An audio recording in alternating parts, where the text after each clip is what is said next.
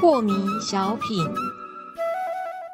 张讲师您好，有一位听众朋友，他想请教讲师，他说啊，那内观是分分秒秒都要做观察吗？是不是日常的每一个感受的变化，我都要看得清清楚楚才算数？那这样子会不会很累呢？讲师，对的，如果分分秒秒都要叫你往内盯住某个主角来看的话呢，确实是会很累的啊。是，就像叫你眼睛注视着荧幕上的一个区块啊。也是很累啊，对，叫你专注着办着哪个事或想着哪个事的时候，也是很累啊，对。那么为什么还要叫你不断的往内观察呢？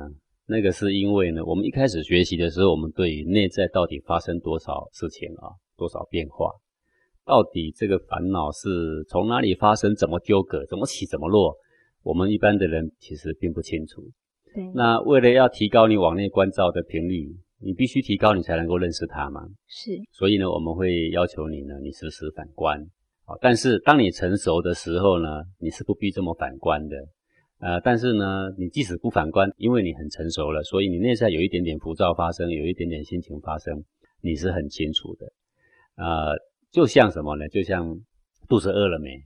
是你并不需要分分秒秒一直观察你肚子饿了没，你也不必要担心你肚子饿了没。但是饿了，你知不知道？会知道。饿了，你就会知道，因为它有一个感觉会上来呀，你就会知道，嗯，这个时候呢，应该要去找点东西吃了。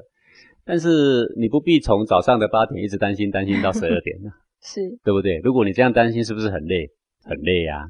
但是我们在练习的时候就不同，因为你不熟悉这个感觉呀。是。那我们要时时叫你关照。是。那个好像。父母带小孩子出去玩啊，那小孩子呢，一稍微不注意呢，他就尿床了。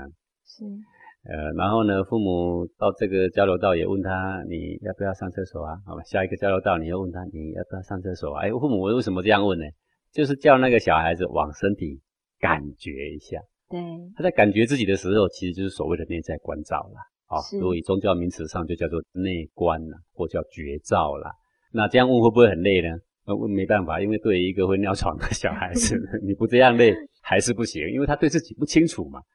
他一高兴什么都忘了，等他感觉到已经尿床了嘛。是。好，那只好大人叫他不断往内关照，不断往内关照，不断的问他，你要不要上厕所啊？要不要考虑一下呀？但是等他慢慢长大了，他对这个感觉很熟悉了，那他你不需要交代他了，他也不需要这么累。是。所以初学关照的时候，我们会设计很多游戏啊，我们设计很多体验啊。然后叫你打坐啦，叫你站桩啦，时时刻刻我们都引导你反观觉照啊，这都是过渡时期的现象。那等到我们熟练之后呢，你自然而然的啊，只要一有发生，你会了然于胸的。也就是说，我们熟练了以后啊，我肚子啊，在要饿不饿的那个状态，我都可以非常的清楚。对啊，你可以观察一下，现在不饿啊，你可以观察一下，嗯，确实有点饿啦。是是。